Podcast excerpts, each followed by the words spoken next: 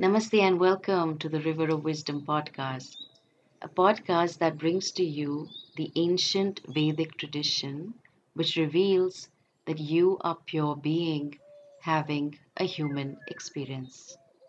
I'm your guide by the side, Swamini P. Let us flow, you and I, on the banks of the River of Wisdom. Relating to Ishvara is the individual relating to the total. This relating is born of the understanding that my body, mind, and senses are not separate from the Lord. The forest includes the tree, even though the tree is not the forest. And the tree can relate to the forest as the total. This is what we call the individual Vyashti and the cosmic total Samashti. In this relationship between the individual and the total, there is separation and non separation.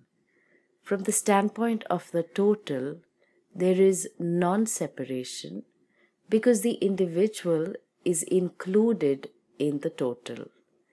The sense of separation is from the standpoint of the individual not being the total.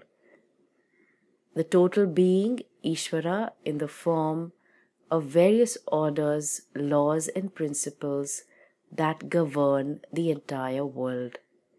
Physics tries to unearth physical principles. Biology and all its offshoots delves into the cause and effect of different conditions in the human body. Psychology tries to understand the cause and effect of the person's thoughts, emotions, and behavior. This is what every discipline of knowledge tries to do in a limited way. So, what are my choices? One, I can try to understand the order and get things done following the order. Then my life is in harmony and there is no resistance. Or two, I rub against the order and resist it. The order is such that when you rub against it, you get rubbed in the process. That itself is a part of the order. You may say, I am a free person. I have choices. Today, I feel like rubbing against a tree. The tree does not suffer any change, but my back is not okay for 10 days. I rub a tree and I am rubbed in the process. It's a law. In other words, when I rub against the laws, I suffer the consequences. I cannot get away from this working of the law. If I put my finger in the fire and say that fire is only allowed to burn my nail but not my finger, people will think I'm crazy. If I continue saying that it should burn only the top half and not the whole finger, you start to think now something is wrong with this family. The nature of fire is to burn. Can I say that the fire should be a little more accommodating to a Hindu monk? No way. My finger will get burnt, but nothing will happen to the fire. Once I perform an action, the laws take over. In fact, even to perform an action, any action, the laws are always working. If I conform to the order, I use the fire to heat up things. If I conform to the order, I avoid my fingers getting burnt. I am in harmony. So, action and corresponding reaction have to be accepted as a part of the law. If this is understood, then my life is going to be lived intelligently, which means that I am a person who does not rub against the laws and therefore does not get rubbed in the process. I need to grow to be a person who does not need to be dealt with by others. It's rather unfortunate that almost everyone is someone to be dealt with. When others can relate to me without worrying if I am going to hurt them, it means that I am in harmony with the order. If I am a difficult person, they have to figure out how to navigate around me. How do homes become full of tension? It is because nobody knows who's going to get hurt and when. What a life it is when we all have to be dealt with by others. Almost everyone is walking on eggshells because everyone seems to be unpredictable. So, my growth lies in my ability to live an intelligent life that does not attract any rubs in which I attract the least resistance and I am in harmony with the order. I can be in harmony only if I am relaxed, only when I know that the world and its people are not opposed to me. Unless I have inner leisure, I cannot conform to the order. It is difficult to be compassionate and understanding because there is inner pressure. The inner pressure is there because I resist the order. Why is my partner like this? Why can't my son study more?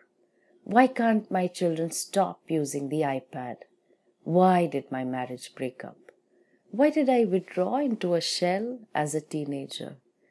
If I were to understand them, if I were to reply to these questions in terms of the order, in terms of cause and effect of so many principles, we would know that we are indeed a product of the order.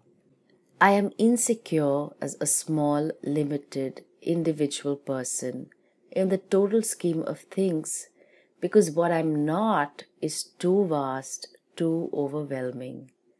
In this situation, how can I just relax? I cannot unless I trust. The more I trust, the more I can relax. Without trust, living life is like negotiating Indian traffic. You cannot relax for even a minute. The Indian Americans, when they go home to India, to their good old streets, cannot relax anymore.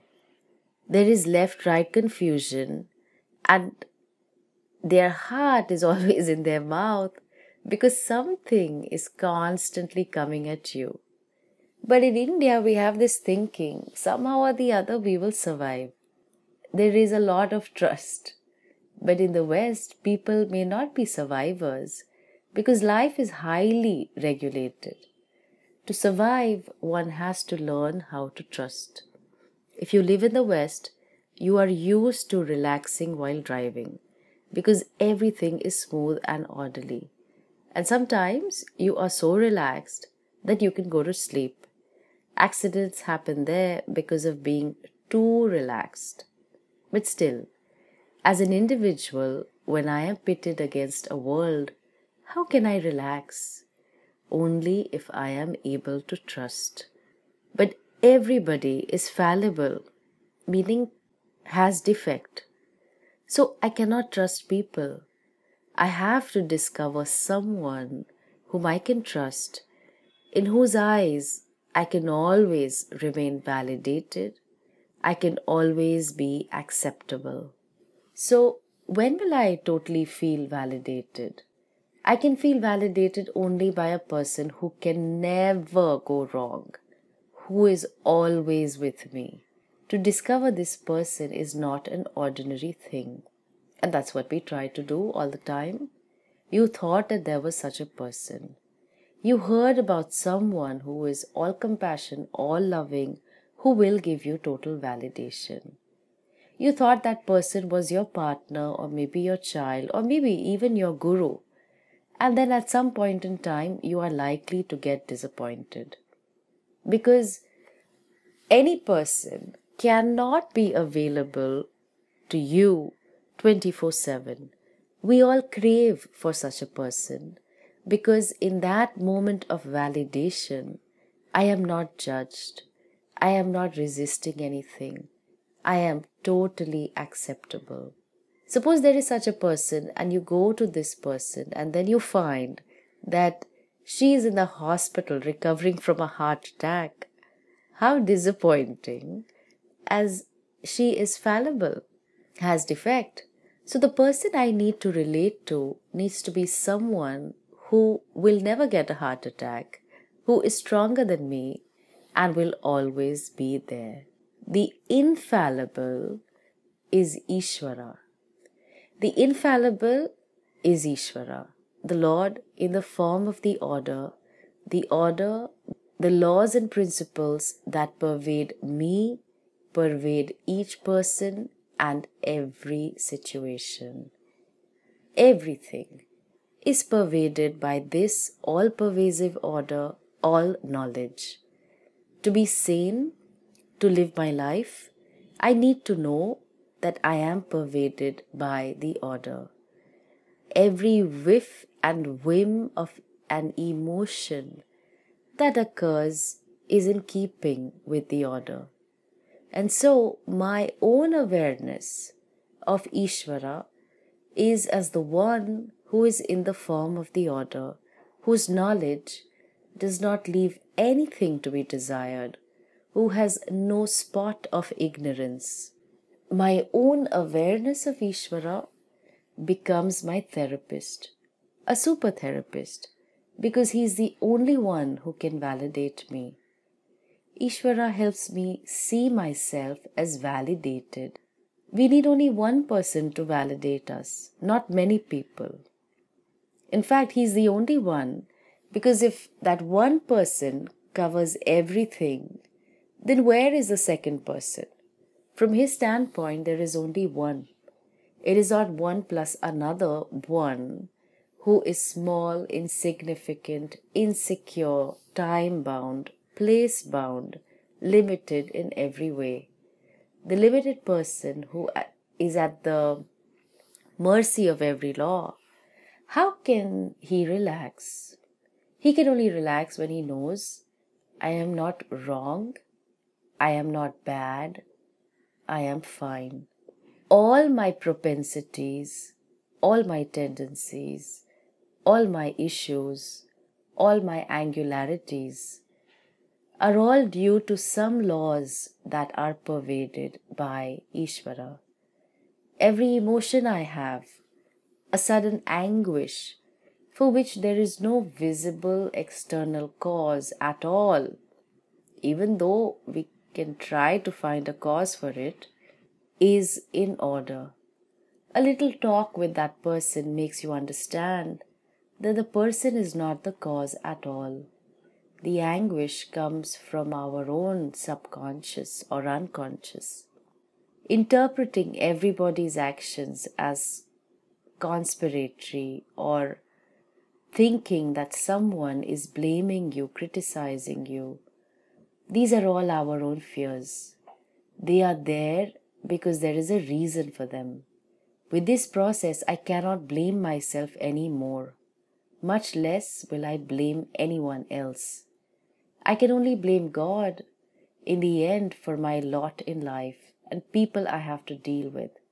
But actually, I can't blame Him either because He is in the form of one grand order made up of all orders of this universe.